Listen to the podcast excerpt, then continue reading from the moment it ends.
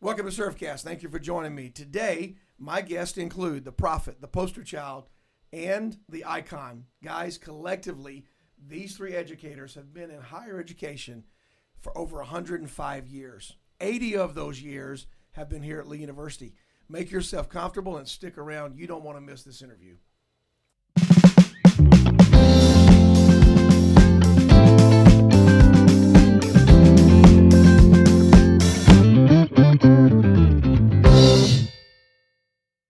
Guys, we're back. Welcome, Dr. Moore. I call you the prophet as well as everyone else, right? How you doing, bud? I'm doing well. Now you'll remember this name if you've heard Surfcast before, because Dr. Moore has been with us a couple of times, and one of those was a live uh, episode, uh, like people in the audience, right? Yes, it was. That was a lot of fun.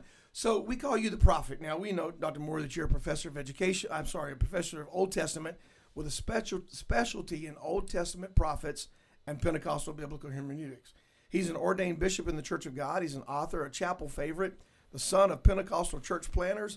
He and his wife Jean live in Cleveland.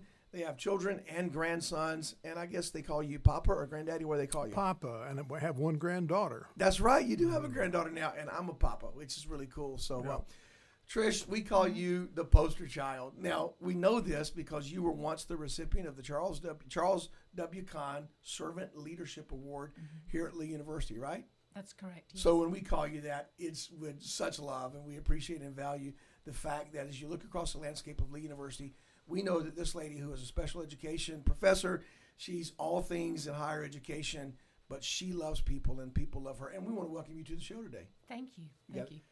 Dr. Thomas, this guy is uh, soon moving to Naples, Florida. Is that right? That is right. He and his wife Dale have spent, I guess, most of their life here in Cleveland, Tennessee, and Yes. you're going to move closer to Shannon and her husband, and they're going to be down there. Yeah, we, we think there we'll see them more often than we would if we were here in Cleveland. So Any uh, any grandbabies that uh, we? no, we, have a we don't- grand puppy. that counts.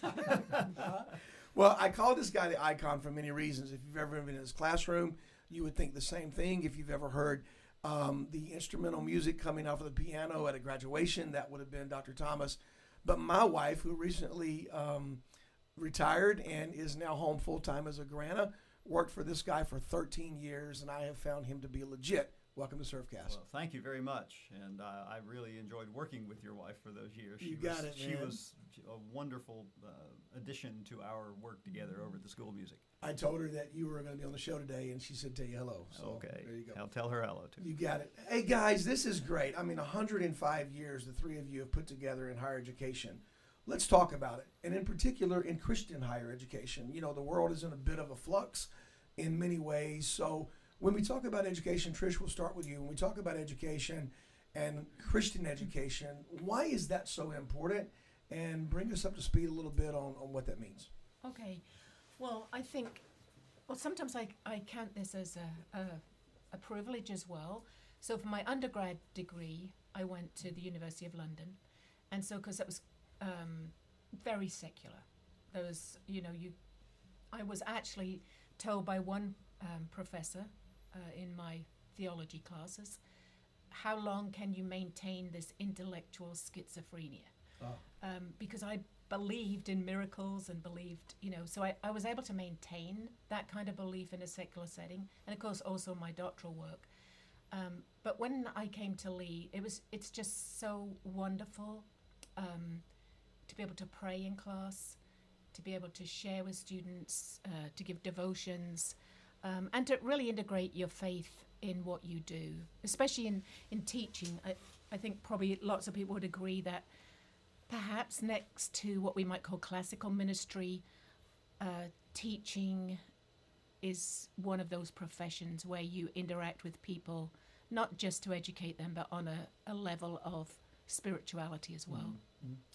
Dr. Thomas, um, 45 years. Wow. I mean that that's great. It's it's awesome. But but talk to us about you had options. You could have went any number of places you wanted to go. Why did why did Lee and Christian education really matter to you?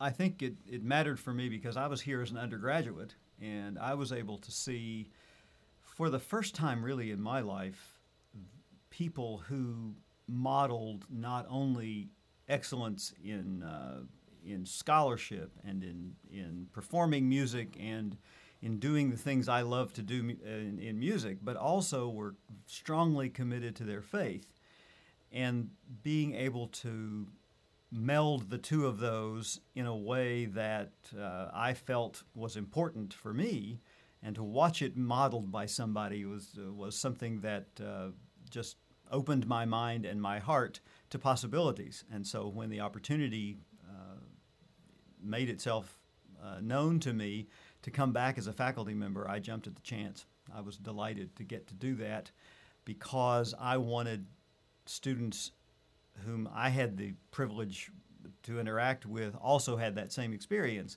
and maybe I could model that for them. I certainly tried. Well, I think you did it very well, Dr. Thomas, for sure. Dr. Moore, we, you and I have kind of talked about this phrase, the prophet. We've talked about this term in and out, you know. And I remember one day recently, you came in and you sat down in front of my desk, and we had a kind of an in-depth conversation. And and in that conversation, it was pretty clear that I trust Rickie Moore, without a doubt. I trust Rickie Moore. Why is Christian education? Why is Christian higher education necessary at this era of time in our world? Well, I, I think it's obvious to, to all of us that, um, you know, our Christian faith uh, is a is a countercultural um, conviction, and um, you know, Jesus taught his disciples, you know, the world hates me and the world will hate you, and I think that many times we can live for long stretches in a given culture. We can think this is a Christian culture, but ultimately, I think. Um, sooner or later, we're, we're going to see uh, the forces of culture put us in a position of, uh, of um, you know, of, of pressure, of opposition, um, and I think, um, and I think that we've got to resist those tendencies. Sometimes I think when, when a culture seems to be Christian, it can be a more subtle attack upon the faith, and we can, you know, uh, wake up one day and realize we've drifted a long way from the, the call of Jesus. Um, and uh, so uh, there's never been a culture that's been more hostile um, uh, against my Christian faith, you know, in my context, in my lifetime. And I think that's probably what others around me would say. We're starting to feel that more and more. And, um, and so I think it's, it's going to be a great uh, time of uh, challenge, but also a great time of opportunity because I think these are the kind of times that purify and refine uh, our faith. Dr. Thomas, um, this whole idea of, of 45 years, I get stuck on that, man. And, and it just really, I mean, you've seen buildings come up, you've seen buildings raised here, you know, raised as destroyed and raised up as being built. How has education changed? I mean, you've been on the cusp of, of every trend and every imaginable approach or focus over the last 30 plus years for sure Yeah. as it's shifted. How has it changed and, and what do you think is worth keeping um, in this paradigm today? Well, one of the things that I'm really excited about is the fact that Lee, in my mind, um, is a place where any young student who is thinking about the merger of their mind and their faith, I think Lee is a great place to come and explore that with people who have who have made it their life's work and their lives thinking in many cases because so many of my colleagues I'm so uh, so thrilled to get to serve with them because I hear them articulate this in ways and and I see them uh, live it out in ways that that are so exciting to me. So I think it's important for those for the for us to continue that commitment. It is it's not easy. In fact, I think it's harder now than it ever was because the the uh, little proverbial foxes that uh, our our students and we get exposed to in this culture it's really it's so much easier i think uh, for the gray areas to become more gray and and less definable and i think we really have to work very hard to say to ourselves you know what is that christian underpinning that we want to preserve and i i think we're trying as an institution to continue to do that. But I, I never want us to lose sight of that because otherwise, why should we exist? Exactly. Good. Dr. McClung, one of our uh, colleagues and friends, Dr. Gary Riggins, um, once spouted and talked about the idea of the importance of Christians working in non Christian education. Mm-hmm. You train educators, you've spent your life training educators. Why is it important for Christians who come to Lee and graduate from Lee University um, to go back into public education, which is changing by the minute? I'm not mm-hmm. talking by the mm-hmm. year, man, it is changing by the minute. So, what advice would you give to those who are getting ready to walk in just a few weeks, you know, as they enter into public education, but with a biblical lens and a Christian frame? Mm-hmm. Well, I think you know part of what we do in when we're training is to try to point out to to them that it's not going to be like Lee, you know, where you hmm. can openly share your faith, and in fact, we're told n- in public education you can't cannot share your faith. Hmm. Um, so we try to give them experiences, particularly in their student teaching.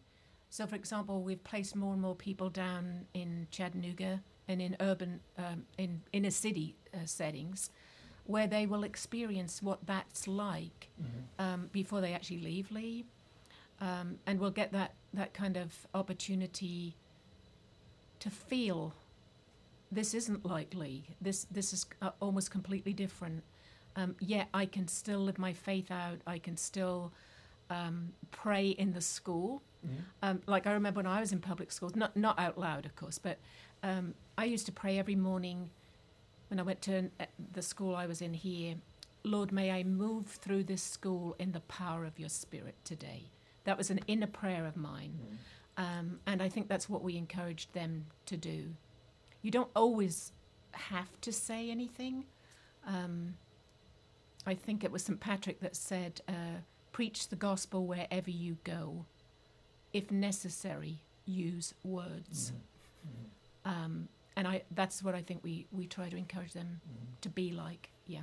Truly, the, the, the idea of salt and light, you know, being um, images and reflections. I, I often talk about the distinction between reflection and refraction, and how often perhaps people are getting more of a kind of you know blurred lens of who Jesus really is when they should be getting a direct image of Yeah, who, yeah. reflection of who he is from us.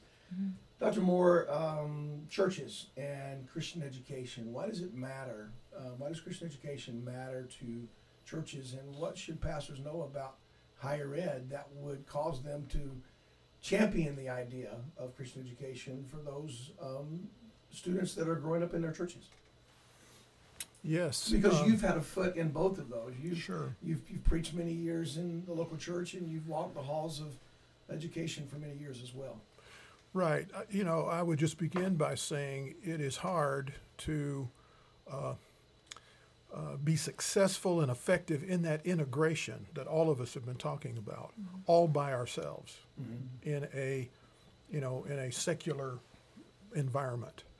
Um, and it's hard, I think, very difficult for an a Christian institution, an institution of, of um, Christian higher ed, to do that all by itself. So I think from the beginning, uh, this institution has existed in partnership with the church. And, and I think that partnership, because of all the, the other things I mentioned just a moment ago, has never been more important, never been more significant.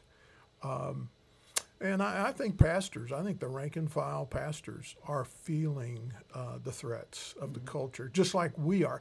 I, heard somebody say the other day, we tend to be on the on, on, a, on a front line of the um, the hostility of, of, of uh, the anti-Christian culture. But but I I think that pastors in churches can see the gathering storm of, of all of this, uh, and so uh, I think it's never been more important that um, that we uh, stand shoulder to shoulder and try to support one another in our missions. And I think our even though our missions are different, they're uh, inseparably linked together. And uh, so, but I, you know, I think we feel that just right on down to uh, our own children, and You know, I, my children came to Lee and graduated from here, and you know, my wife and I we believe in, you know, raising them up in the fear and the admonition of the Lord. I know we all of us feel that way about raising our children, but I am so thankful, you know, for for them to come to a place like this and find uh, teachers in these various uh, vocations and fields of study and fields of expertise.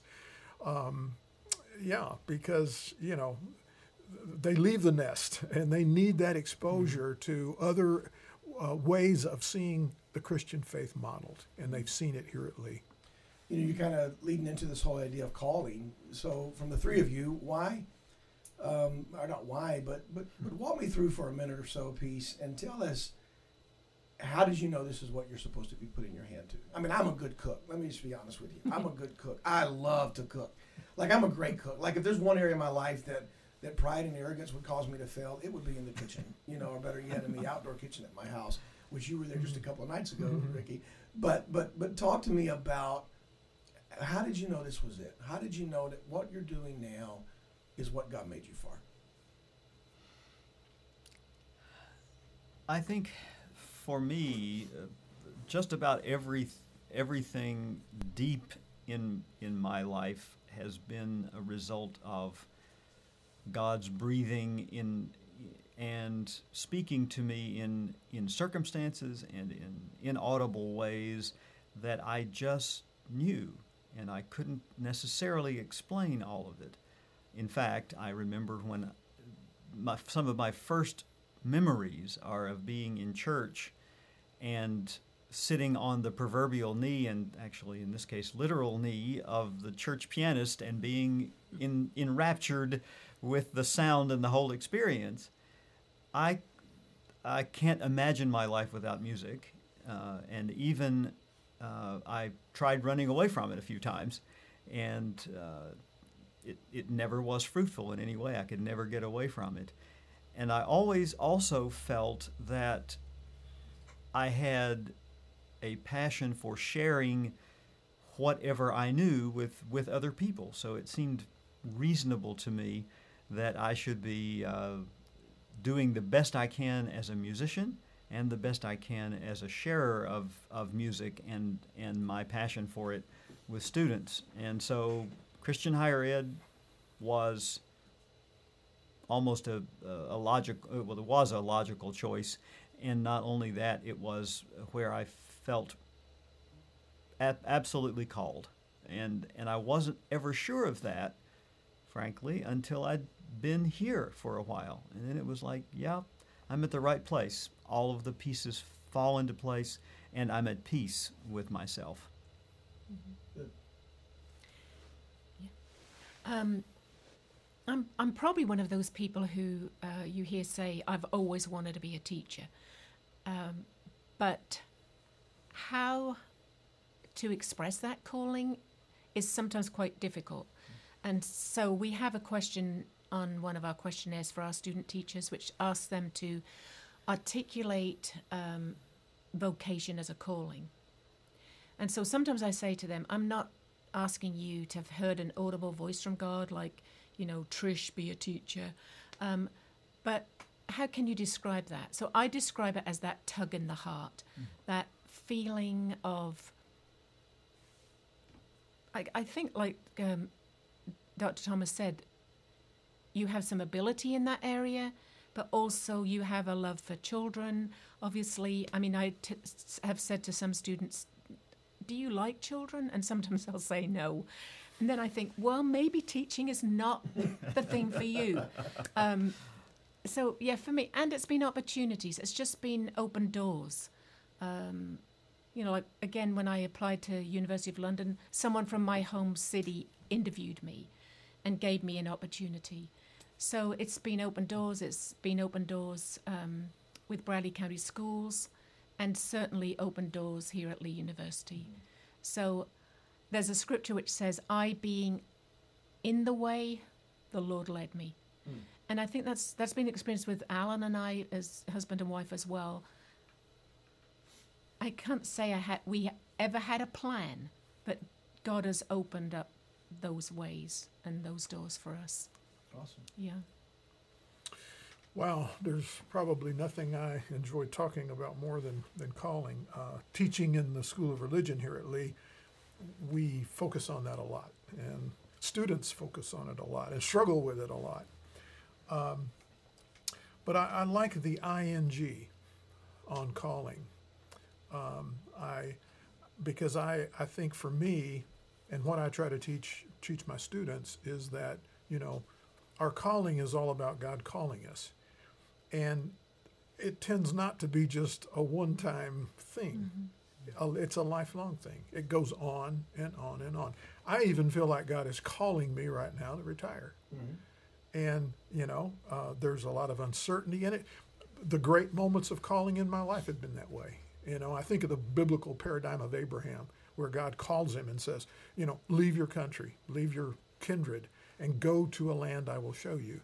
And so um, I could lay that on a number of moments in my life where I entered a new phase or I took a new step into, uh, you know, some, some completely new territory. Coming to Lee was like that for me. I taught at the seminary for 25 years, but but I just knew that, you know, the nest was being unsettled, and and I knew something was happening even before uh, it, it came into focus for me that God was calling me. So I could see so many more things, but but that's what what uh, stands out to me is just the you know the the unending, relentless call of God, getting up every morning and and just putting ourselves in a posture of listening.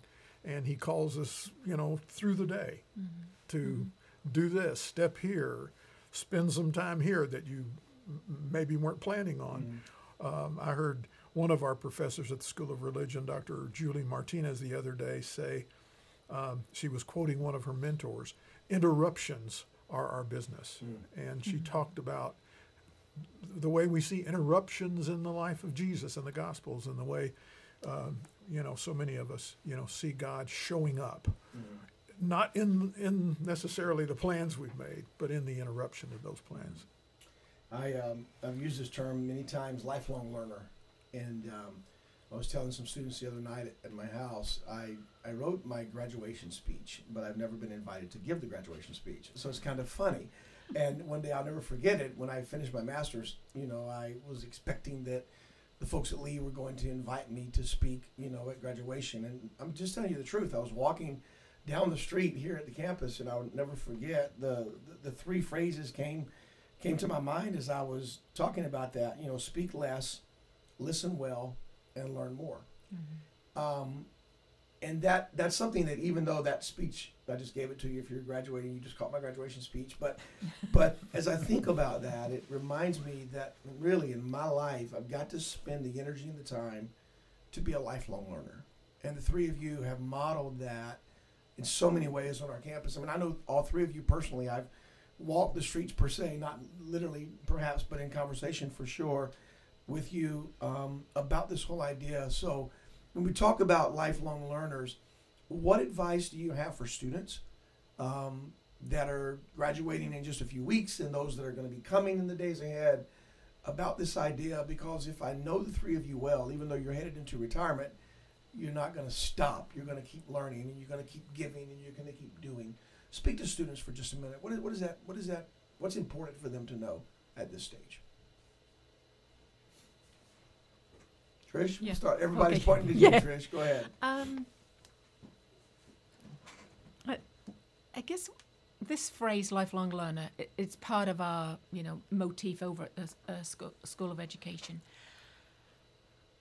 I find it hard to understand why people aren't interested in things. So, I think modeling that, of course, is really important.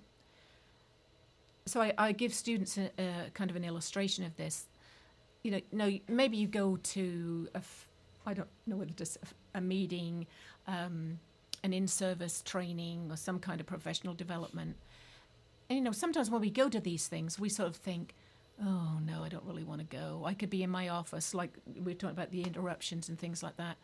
But the minute I get in there, I can't help but engage in it, um, even if it was like math, which I'm not particularly uh, fond of. But then, I'm glad to hear that Yeah. from an educator Yeah. of educators. yes. That's great.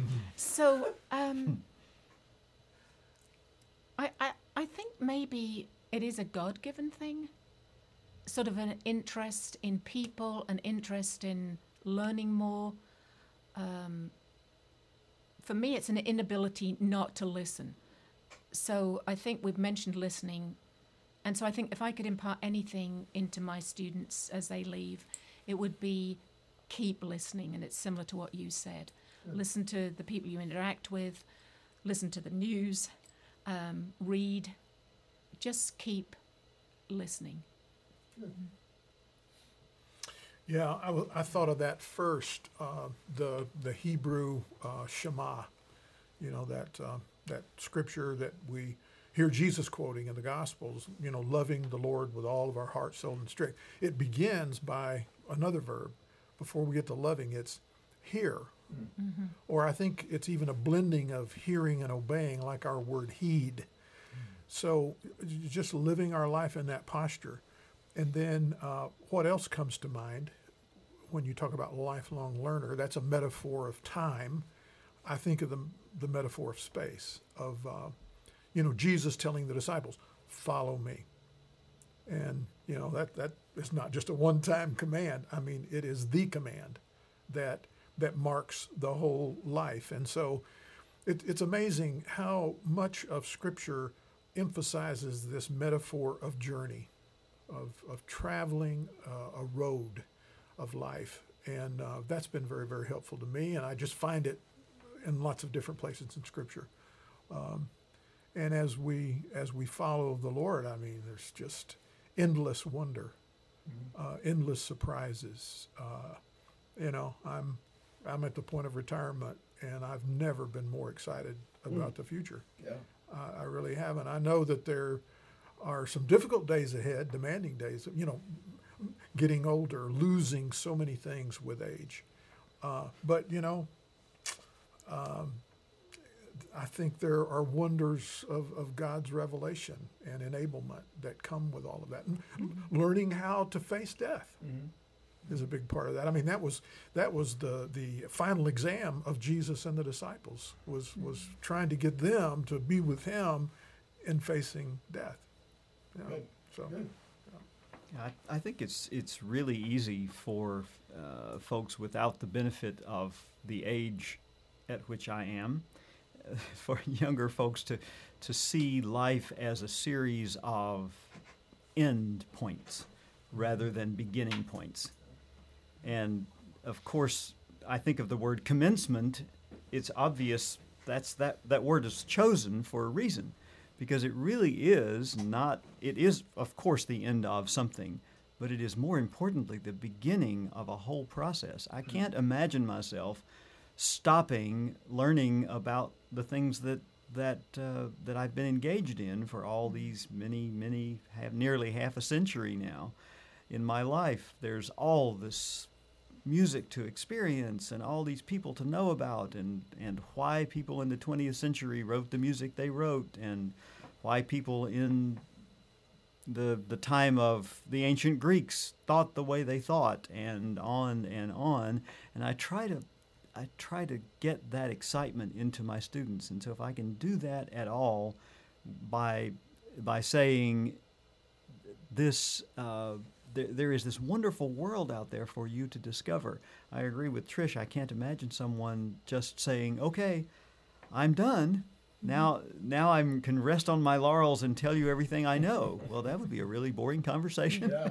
and further, I would be really bored if that were my if that were my approach. I bore really easily, so I, I, I, I do I continue to push myself to do things like writing program notes, for instance, uh, because every time I learn something new, and I find it it's hard work, but it sure is worth it at the end. If for nobody nobody else's aggrandizement but my mind, I'm happy with that. So let's shift now. Let's talk to parents. What do parents need to know? Um, what what do they need to know about the college choice with their children? And we'll start with the papa over here. Well, well, for me, um, I think about that question now in relation to my, my grandchildren. And I know it'll, they'll be ready for college, even though they're 12, 8, and 4 now. Uh, I know in a blink of an eye, you know, um, they will be uh, making that choice. And, um, you know, in some ways, I feel like my thoughts on that question have already been expressed in how I've answered these other questions. Um, I, um, you know, I- I think one of the most important discoveries for me, um, handles for me in my journey and calling as a teacher is realizing the uh, connection between parenting my own children and uh, teaching all these sons and daughters that make up the mm-hmm. student body of Lee. When I saw it as an extension of my parenting, I mm-hmm. think it was kind of like a breakthrough for me because it helps helped me to see and to keep foremost in my mind what what's at stake mm-hmm. in in all of this. So, you know, maybe maybe that's a good way to to turn the question back to parents. Who do you want to parent your child, your children? Who do you want to parent them? And um, you know, that's one of the reasons why I'm not going to be any less of a supporter of Lee University after I retire, because I I, I feel a sense of investment in this place uh, for the generations that haven't even arrived yet. Um, well, playing off a little bit of uh, what Rickie said, uh, I had a married student run up to me about, yeah, just about five days ago. She threw her arms around me and said, You're my second mom. And I, I had never seen myself like that, actually, to that particular girl, although we were close and we'd had classes together. And so she's just very excited to tell me she was having a baby. She said, um, uh, we're having a baby in December. Um, Rickie would actually probably would know who, who I'm talking about, maybe. Um, and she said, I just want you to know. And she repeated again, you're like my second mom.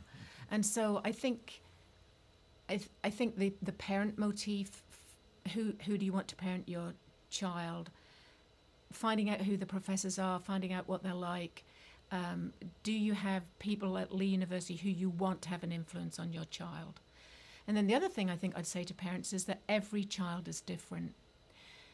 And again, playing off something that Dr. Moore said, uh, or uh, it was a devotion, but train up a, a child in the way that he should go, and then when he's old, he won't depart from it. And I think that that's not talking about, you know, spanking or things like that. That's talking about that every person has an individual call and sometimes as parents, maybe we think, oh, we want our, our kids to do this. Mm-hmm. But letting them find their own way with guidance, I think that's what I'd say to parents. Good. Yeah, I agree. I think I think parenting is a balancing act between uh, between protection and leadership and and letting go. And the letting go is the hardest part. Trust me. Yeah. if you're not a parent yet, you will understand that later. but that process, I think, is absolutely essential for parents to realize they should guide, but also let go and let the child dream his or her own mm-hmm. dream and say, you know, here are facts, here are here are my thoughts.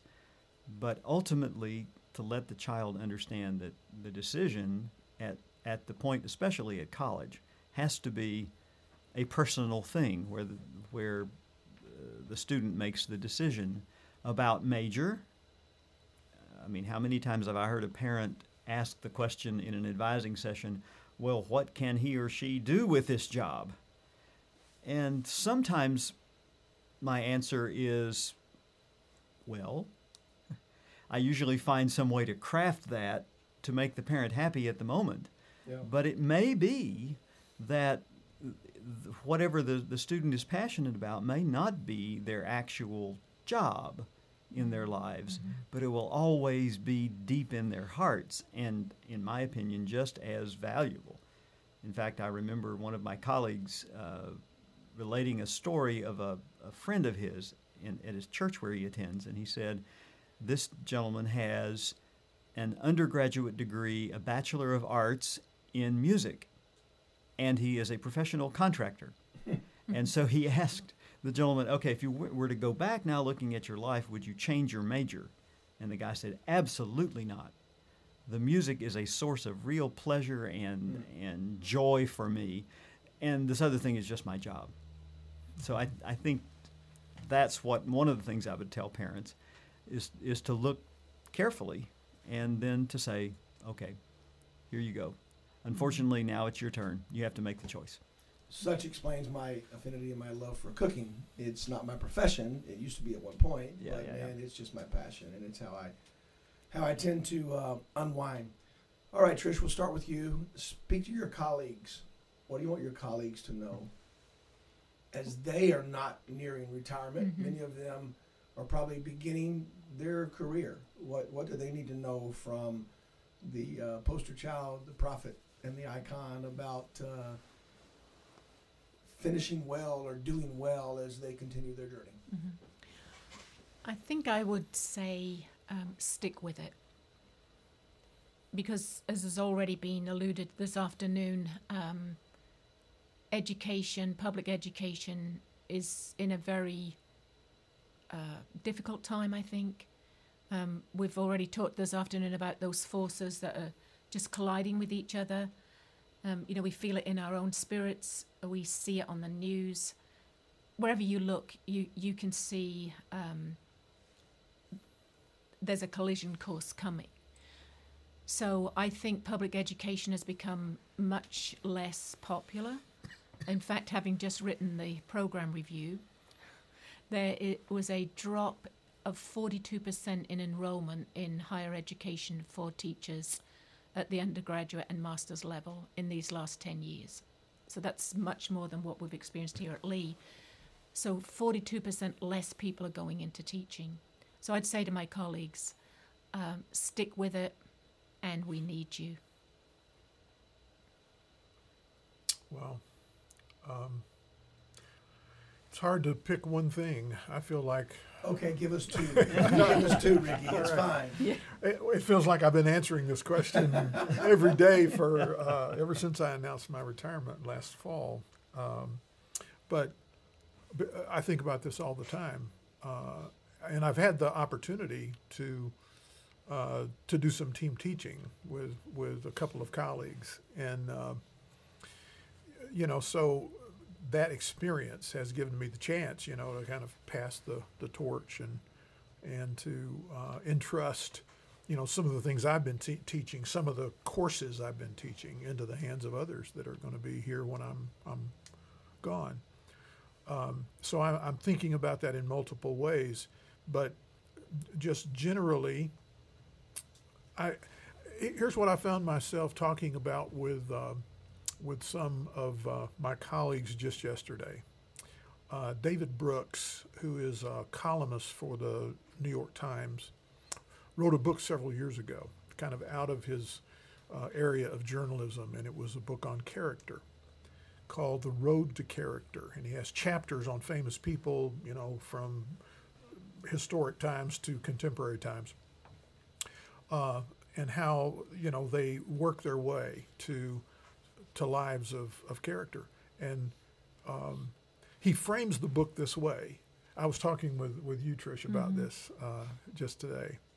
Uh, he frames it in terms of eulogy values and resume values. And he admits that he spent too much of his life chasing resume values, uh, only to learn that uh, uh, eulogy values are the things really worth pursuing, and uh, what what gets spoken at funerals tends to prove that. Yeah. I I think the book of Ecclesiastes is an example of right near the beginning of the book, a testimonial to somebody that spent way too much time chasing uh, resume values, and they end up with a conclusion: vanity of vanities, all is vanity. So don't don't waste your time. Uh, you know, get to work on chasing those eulogy values. Good. Good. Well, That that is wonderful. Thank you. I think I would say to my colleagues, um, it's worth it. It is really worth it. I look back, I still enjoy coming to work every day. I'm not sure what I'm going to do next year. I'll figure that out. I really enjoy coming in and the challenges, which are many. I mean, every single class that that sits before me is a different conglomerate of of passions and interests and abilities and and attitudes and approaches, and that's it, keeps it interesting and lively, and yet it is really difficult to to make it work in in every in so many different on so many different levels of this job. But I really do believe that keeping that vision in front of you all the time to say, why am I doing this? Well, I want to, I, I really want to impact that next generation, however many I'm privileged to interact with, and say, you know, I made a difference because I worked at it and because God was merciful to me to in, to infuse me with uh, with the power and His Spirit to to let me do this job.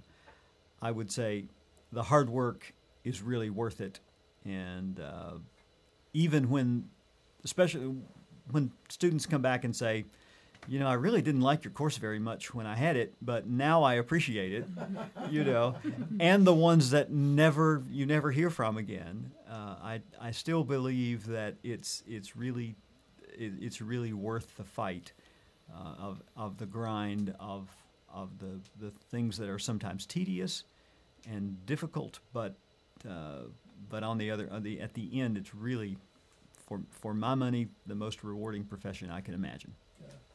And this this is fun. We're gearing down now to the last few minutes left on the show, um, but we're gearing down now to just some quick one-liner questions. Uh, not a lot of commentary as I look at Dr. Moore and offer this, but not a lot of commentary on it. But um, Ouch. but uh, but I will go back to you, Dr. Moore, because you actually um, gave us one book, The Road to Character. But what's the favorite book you've ever read, um, and what are you currently reading right now? And the same question for the other two of you: Is it shifts from Dr. Moore to Trish, Dr. McClug, and then to I'll just call him Phil too, but yeah, Dr. Thomas. Rickie, what, what's your favorite book you've ever read? Maybe it was maybe it was Brooks, and then um, what are you currently reading? I'm not sure it's a favorite book I've ever read. I'll think of something else when I leave here. But um, Or a here's here's a book. else. Here's a here's a book that I just really love, and I think it's never been more relevant than where I am in life right now. Uh, it's a book called Tuesdays with Morrie. I, I saw my shelf. I love it. Yeah, it's I book. love that book Yeah. too. Yeah. So I, won't- I won't do any commentary on it. But, but the, the subtitle is An Old Man, a Young Man, Yeah. and Life Life's Greatest Questions. Yeah. And it's, uh, it's, the, it's the journal of the young man who relating to the old man when the, when the man is dying of a terminal, terminal disease.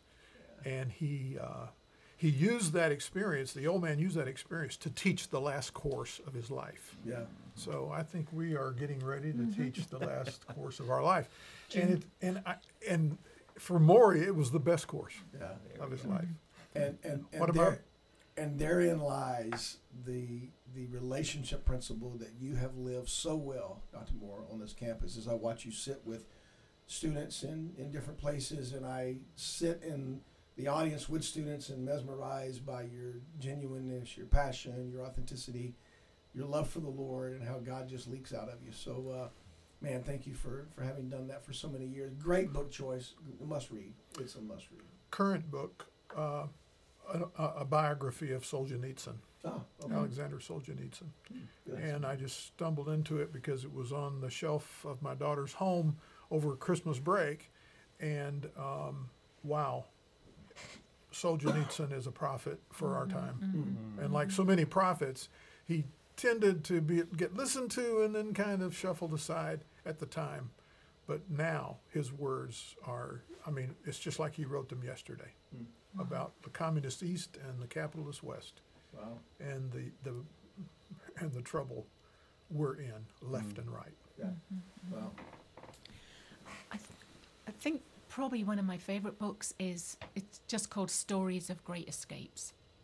Um, so it's a series uh, chapters of people who've escaped from dire situations, uh, often in wartime situations.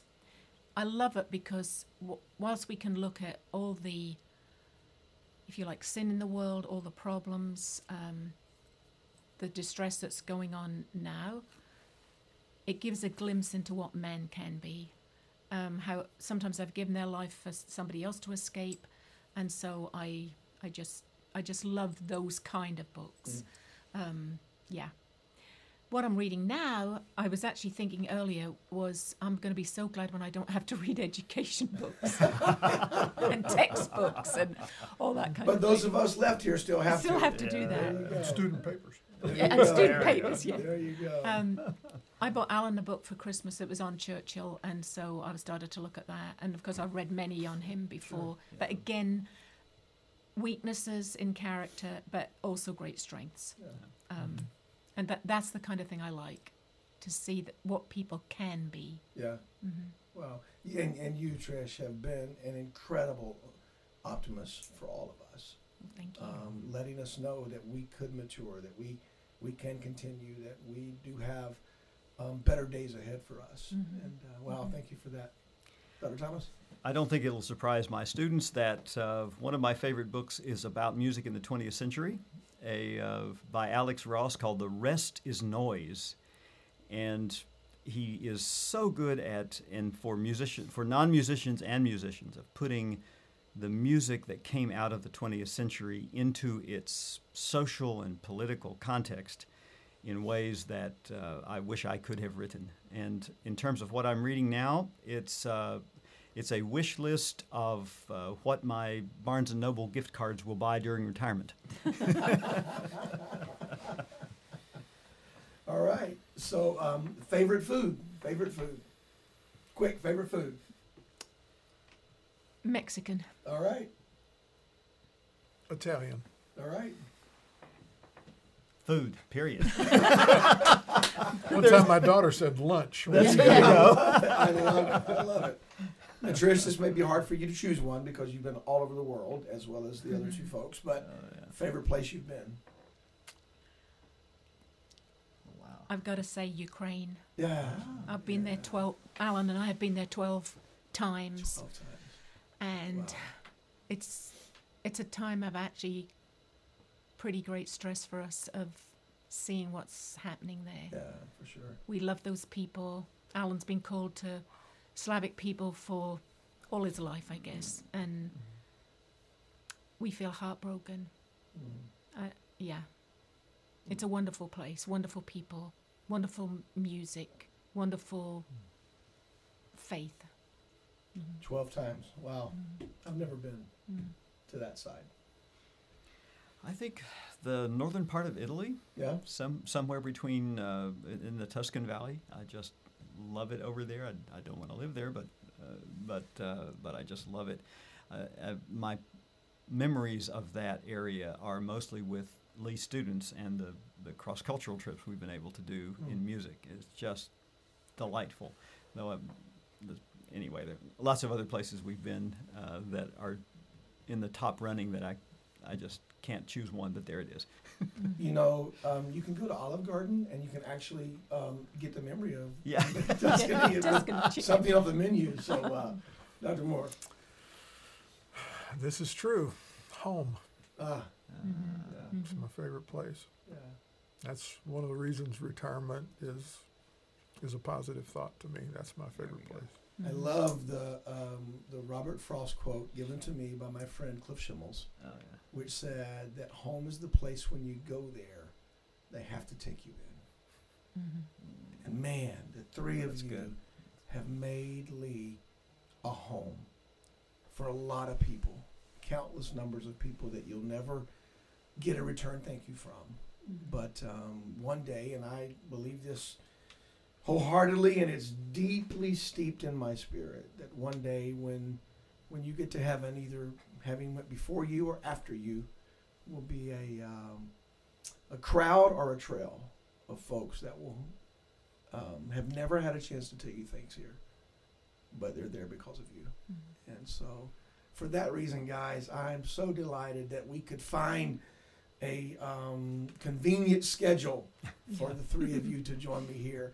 Um, this has been a, a, a long term thing for me for months since I first heard you each were retiring. And so, um, Trish, to you and Alan, I, I wish you so well. I Thank hope you. that uh, you have a fantastic um, vacation and journey. And I know Mhm. you're going to be based here, but you're probably going to go everywhere. And so, uh, man, I, There you I wish you wish you well in that.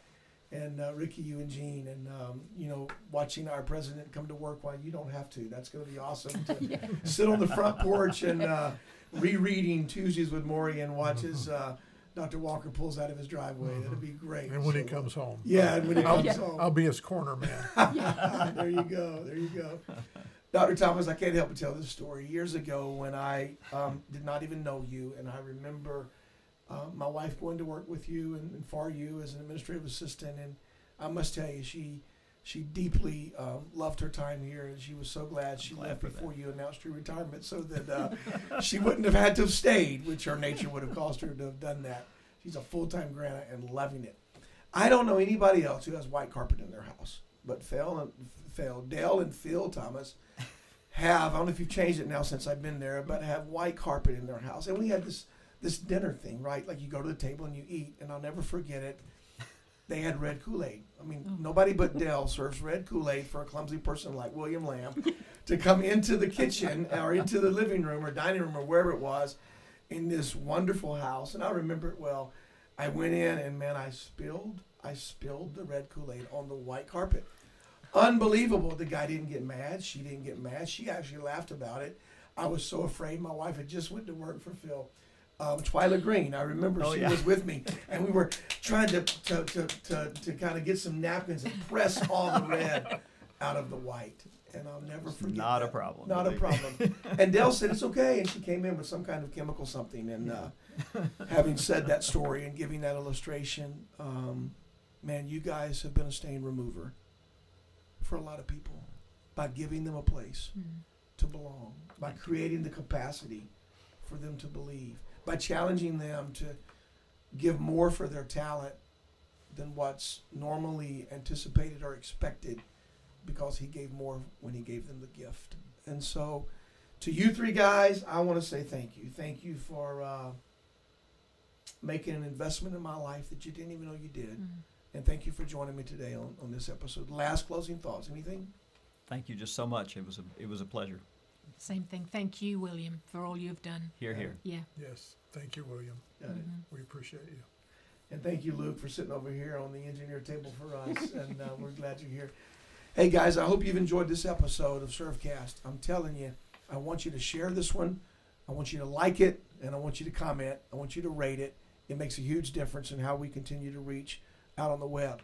Here's what I know the stories you've heard from these three folks are actually just a, a glimpse in the world in which they live.